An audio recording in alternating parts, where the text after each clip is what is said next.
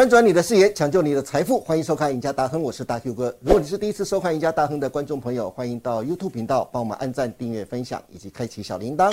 此外，你也可以到 FB 上去搜寻 Smart 金融库社团，里面有许多的分析师以及财经专家，每天都会针对国际财经、台股趋势、个股走势发表精辟的分析，欢迎大家都能踊跃加入。好，今天赢家大亨邀请到我们的老朋友，就是财经专家卢艳丽来到我们节目当中。我们先赶快来欢迎艳丽。艳丽你好，你好，观众大家好。是。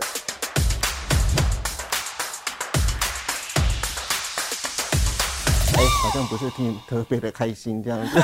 有吗？是因为戴口罩，所以声音听起来闷闷的。哦，还是因为知道我今天做的题目可能不太适合 你来哦，我们都。是讲真话的嘛。对 对，没有错。因为啊，今天我们要讲的题目啊是非常的特别啊。为什么呢？就是其实今天这一集哦，就首先要跟艳丽说，可能要不好意思啊，因为这一集啊，可能要让你来跟我得罪许多的同业跟朋友。为什么这么说呢？因为最近啊，我看到许多跟我们一样做 YT 影片的同业跟朋友，在下标题的时候似乎有点过头了。我想请叶丽先来一起看看，像这张字卡，我想这些标题啊，很多股民网友都常常很熟悉，也看过、啊。像谁谁谁靠两招，年龄两百二十万的股息，嗯，好吸引人哦。存股也能赚价差，年领三百万的股息，哇，真的越来越多。五千万的资产全存股，年赚两百五十万了、啊，是不是大家也很羡慕呢？嗯，然后另外一个就是一年躺着赚百万，六百张存股的达人。可是大家有没有想到过，这些啊，全部都是一种所谓的标题党？因为毕竟呢、啊，我跟艳丽其实都是从早期的媒体出身呢、啊。我所谓的早期跟现在的媒体最大的区别啊，其实就是训练。像艳丽可能不晓得，我是从之前的报社是当记者，然后呢再转成编辑的。那其实我跟艳丽在早期的媒体那边最大的区别就是训练。像我当编辑受过最专门下标题的训练，那时候可能艳丽还知道，我们下标题要编辑常常拿给副总编辑看嘛。你下的不好，常常你的纸啊就会啪丢到垃圾桶。你那边好像是纸张作对纸张作业这样，常常会被丢了，下的不好就被丢到垃圾桶，然后重新。回去再下过这样子，我们那时候受过的标题训练啊，就是你可以哗众取宠，但你绝对不能言过其实。像上一张字卡讲的内容啊，其实都是有前提的。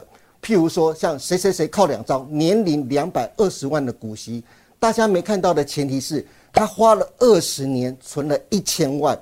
像第二个是。存股也能赚价差，年领三百万的股息，大家都很羡慕啊。可是你没看到的前提是他手上的资本超过了好几千万。嗯，另外一个是五千万资产全存股，年赚两百万，这个就非常明显了。他手中前提是要有五千万。最后一个是六百张的存股达人，他一年可以躺着赚百万，大家一定非常羡慕。可是你没看到的是，他的前提是个人资产超过两千万啊。嗯，在前几天我还跟。呃，就是艳丽聊天，聊什么？因为我看到有一个同业在做的视频，其实我那时候其实是有点生气的。为什么生气呢？因为他说有个存股达人买了一张就是今年配息四块钱的股票，然后他今年领的股息是四百万，当然同业都非常吹捧他，然后这个存股达人非常的厉害、啊，就希望能大家可以多跟他学习啊。所以当想看下的时候，其实我是非常生气的，然后我就打电话给艳丽，我要说这不对，这不是这样子的，哪边不是这样？我算给大家看了、他说他买了一档股票，配息四块钱。假如说我找到这个承德四一二三承德，因为他今年买手现金，说他配了四块钱，一股配四块钱的话，一张就是配四千块钱。嗯，等于说你要有四百万的股息，你等于说你要买一千张。那等于说手上有一千张的承德的意思，就是你手上要多少钱？你手上要有六千万。这个就是我们的同业在做 YT 影片的这位同业，他只告诉大家。这位存股达人，他可以年领四百万的股息，非常的厉害，对不对？可是问题他没有告诉大家，他手上你必须要有的资金是多少？六千万，六千万是现在所有不管是韭菜们或是大户们、主力们，你要存多少年、存多少钱，你才会有到达六千万的一个额度啊？所以这方面是绝对不能被忽略的。我想。提醒的就是这样子，就好像上次我呃跟大家说，我为什么特别喜欢找艳丽过来，嗯，因为他总是能把正确的投资观念、存股观念告诉大家，所以这次这一集我特别请艳丽过来，请艳丽来告诉大家这样的存股观念，这样的就是我们同业跟就是朋友这样做的 YT 影片，用着这样的方法告诉别人，就是年领可以百万的股息，然后大家非常开心，然后非常的鼓励大家去做这样的一个事情，好像把它当做炒股一样，你觉得是正确的吗？哦，应该这么说，我觉得在数位化时代啊。难免呐，竞争很激烈。然后其实呢，有些小编就会觉得说，标题要猛，要吸引人才会有流量。我也常常跟我们家的小编沟通，就是呢，呃，也许我们流量没有那么的漂亮，但是我们标题尽量中肯一点。但难免会被打枪，因为大家都说我是老人嘛哈，他们喜欢耸动的标题。所以其实大 Q 哥第一张手卡那个时候，呃，你刚刚的第一张手卡有四个四个标嘛？哎，好像有一个我们也下过类似的标题，那其他二三四我们没下过哦。是。那第一个这个标题的状况是这样，呃，我承认，我觉得这个标题实在是过于精简。嗯。可是因为下标嘛，字要少，要吸引人哦。那所以就是，呃，我们之前访问过一位纯股教授，嗯，他大概也是类似的情况啊，靠几招，然后年龄两百万，后来他说。今年变成三百万的股息，那当然因为时间关系，我没有办法去深入做呃一个就是专访，就时间没有那么长哦。但其实我对这个陈谷教授的理解跟认知是，因为我看过他的书，他不是只有投资股票五六年，他投资股市是长达二十几年，他历经过好多次的股灾跟金融海啸。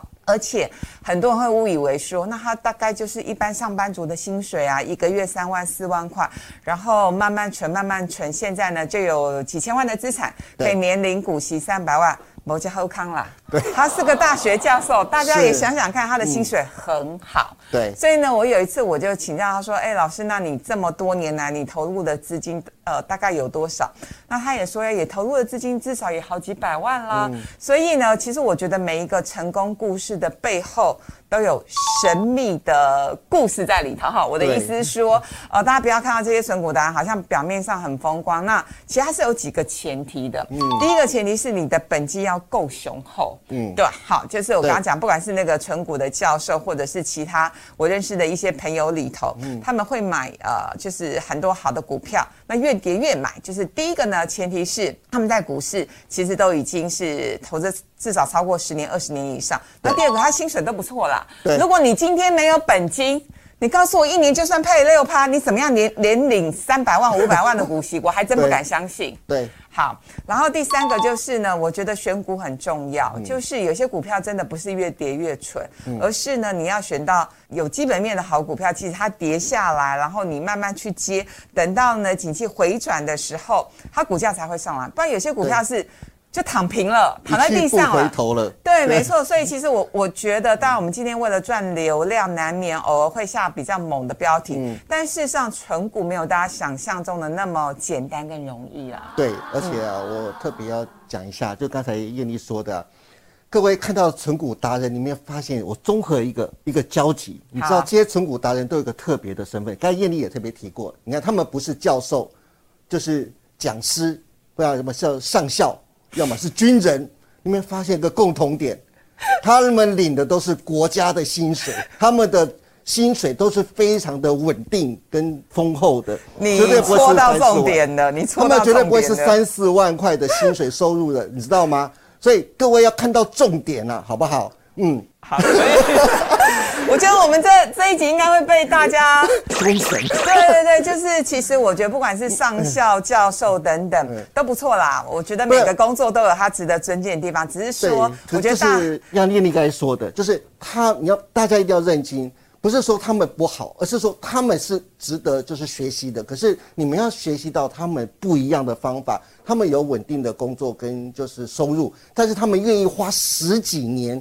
他们都有稳定的收入跟工作，他们都愿意花十几年，然后达成他们存股达人的一个就是目目标。可是各位呢，如果你们只是三四万块的薪水的话，你们更要这么做。我讲最重要让这些我们同业的 YT 或朋友的影片，对不对？其实要告诉大家的其实是真的，可是常常很多的，就是观众朋友们都误会了。对，我忍不住想要补充一个点，就是说，不管是上校、教授，嗯，或者是军工教朋友，好，每一个工作都值得尊敬。但是他们可以成为纯股达人，主要原因就是刚刚大 Q 哥讲的，他们都有稳定的现金流，而且他们的收入很好。可是，一般小资主，你的预算没有这么多，一旦呢，你一大笔。买在相对的高点，股价这样跌下来，你也动没掉。对像最近就有一个我的粉丝，他昨天就赖我，他说燕姐那个台积电真的很棒，可是呢，我是呃，他大概是五百五分批往下买，哇他会说五百五，其实坦白说我也觉得还好。对，其实五百五真的还好，真的对，可是呢，，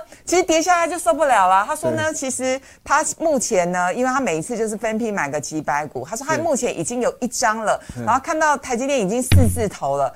他不知道他要不要停损，还是是要加码？他觉得他已经失去存股的意义了。是那我就会就会跟他就是有一些分享，就是说啊、其实呢，当然如果看长的话呢，台积电是一个好的好的公司，但是就是外资现在把台股当做提款机，那边对股价会在，我觉得啦，可能还没跌完哈。那只是说在下跌的过程当中，你应该要有资金在勇于加码，你这样才可以摊提成本。重点来了，说姐。我没钱了，这就是小资族遇到的状况。对对对该加码的时候没有子弹。对，好，那常常那都是那你这样怎么存呢？对不对？对所以呢，如果我们是要存股的话，就是不要一笔大笔大金额的买进，就慢慢买，慢慢慢买。慢买，对对，所以如果真的像刚才艳丽说的，你的粉丝那边，其实他可以类似说，可以用一百股啊，或十股慢慢慢慢买，可能会更好的。对，那其实刚才特别讲到存股单，我想说，请艳丽啊，给投资朋友一个就是总结，就是其实我们看到这些就是投资单的 YT 里面，我们不是说它不好，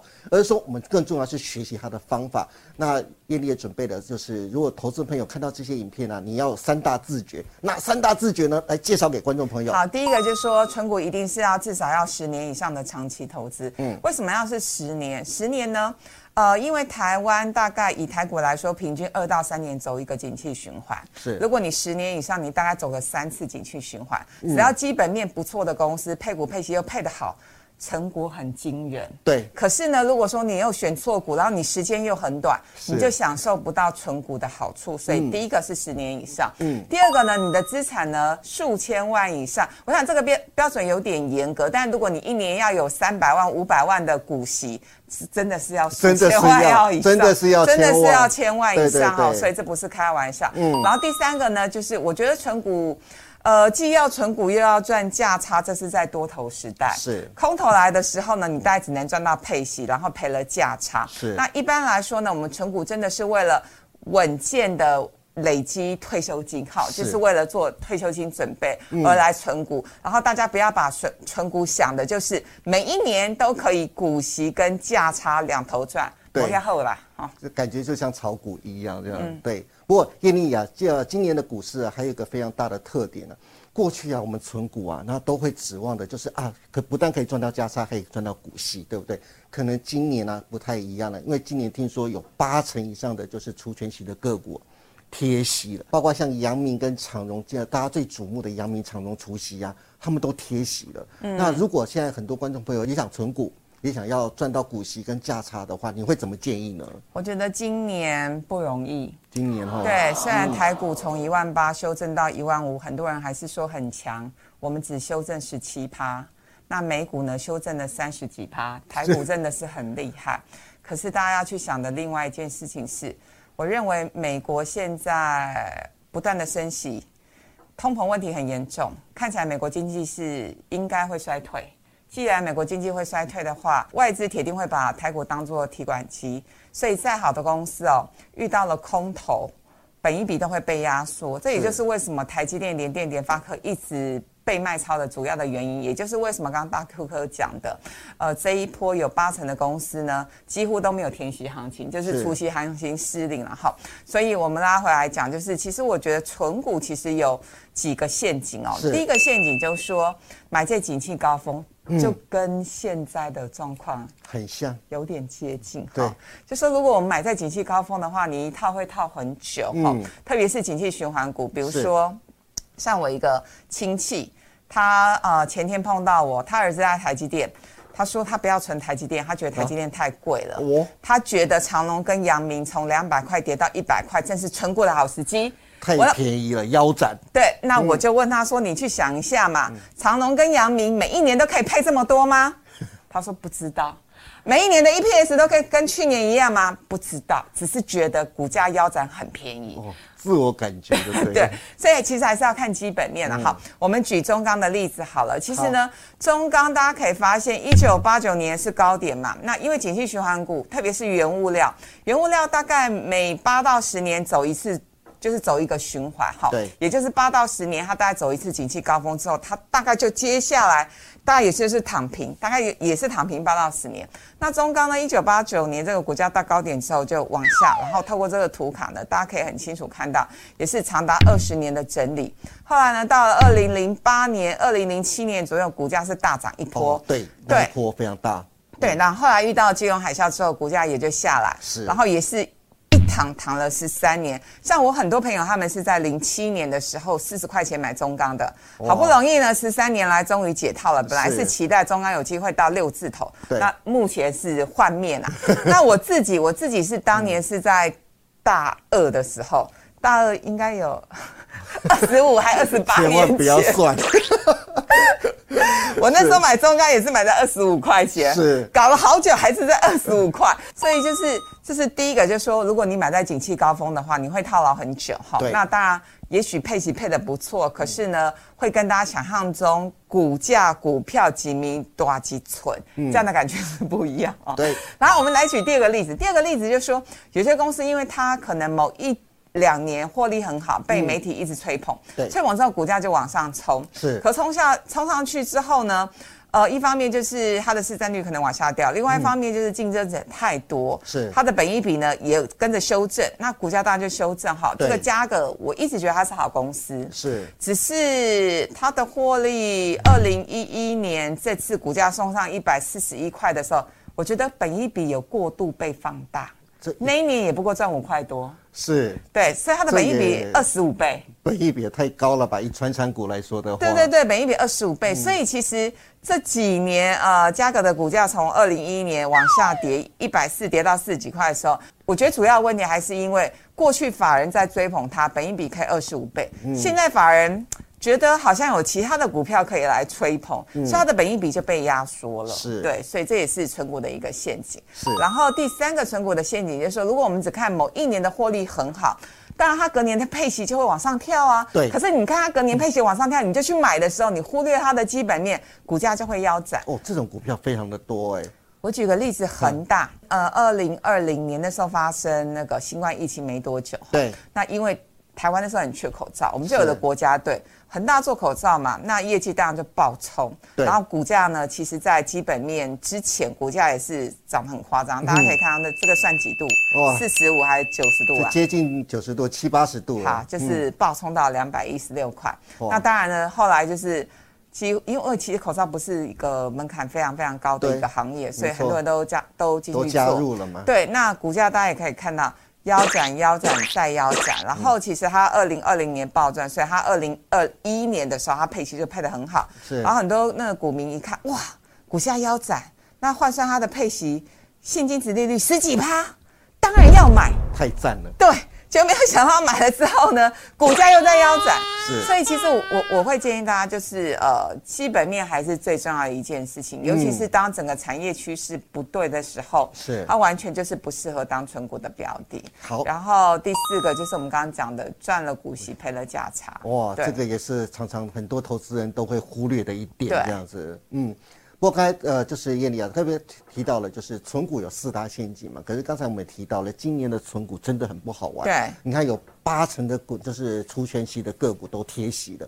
那你有没有就是在接下来，在接下来的下半年当中，可以介绍给大家存股的一些好标的呢？哎，我其实之前有帮大家整理了，呃，就台湾所有的电子股里头。又高配息，然后每一年就过去这五年来填息的速度超快，几乎一个月之内都可以填息成功。我觉得这不容易哦，一个月不容易，太难了吧？很不容易，是我自己在做这个表格的时候，真的是吓到，我觉得哎，这几家公司真的很好，是。包括像是联发科、维新、宏基、经济、群光、瑞昱、联电等等。嗯，那我觉得比较有意思的是，我们看这几档。公司，你都会觉得它是好公司。对。可是问题是我前面刚刚讲了，呃，因为美国股市现在是熊市，对，台股感觉跌的比较少，但我大胆预言，台股还有在补跌的空间。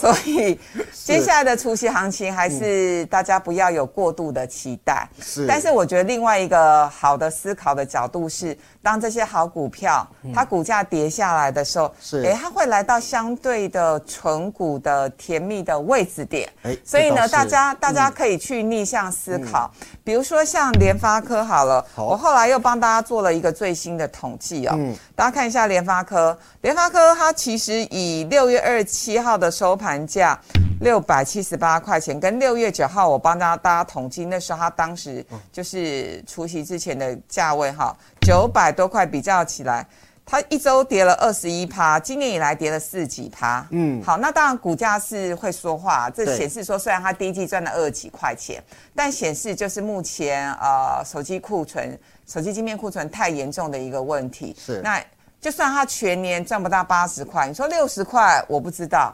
那如果四十块、五十块的话，IC 设计其实呢，如果说当联发科跌了四十几趴，再跌一段，也许甜蜜的买点就出现喽。所以不管是联发科或者是联电，是或是宏基，宏基其实是一直很稳健的公司。虽然今年 PC 的库存一样的问题啊，PC 的呃这个需求没有那么大，但是呢。当这个呃宏基呢，比如说它今年股价相较之下没跌那么多嘛，因为毕竟是比较大牛股，而且高配息的公司，今年呢以来是跌了十四趴，所以我反而觉得不管是联发科或者是宏基，当它的股价来到相对比较低的位置的时候，大家都可以慢慢分批布局。但我比较想要讲的是联电，大家也比较想听联电。因为我们很多朋友，包括我们公司的小编，也都买联电。对。因为好多存股达人都鼓吹要存联电。没错，对。但我我其实跟一些专家的想法比较不一样。哦。因为很多专家都认为联电好像就存股的角度会比台积电好。好，我觉得联电大家会鼓吹的原因是因为它比台积电便宜，好入手。可是如零如果是零股也没差。对，不是，就。如果说又以入手来话来讲的话，台积电因为毕竟先崩跌嘛，那接下来是才是联电嘛，所以大家会反转个方向往联电那边去，然后它又比较便宜，只是台积电的就是十分之一的价格，那讲起来大家会感同身受，心里会比较容易接受。嗯，其实呃这这个想法是是对的，然后另外一个原因是因为呢，呃像我有些同事他们就说，因为联电配息配的好啊。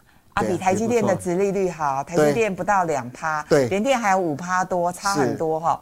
那呃，就是其实有些专家会认为联电还是值得存，嗯，但我对联电看法的，对联电的看法比较保守，就是如果台积电跟联电都要去谈论它的存股价值的话，我还是会选台积电的。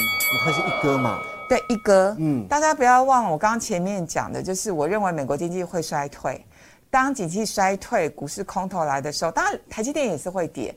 可是呢，当所有的景气在衰退的时候，嗯，我觉得还是一哥吃肉，二哥喝汤，是三哥吃不是三弟吃面包屑，四弟开始就饿肚子了，四弟就直接去洗碗了。是，对，所以就是我我觉得在景气逆风的时候，我们要选的还是选。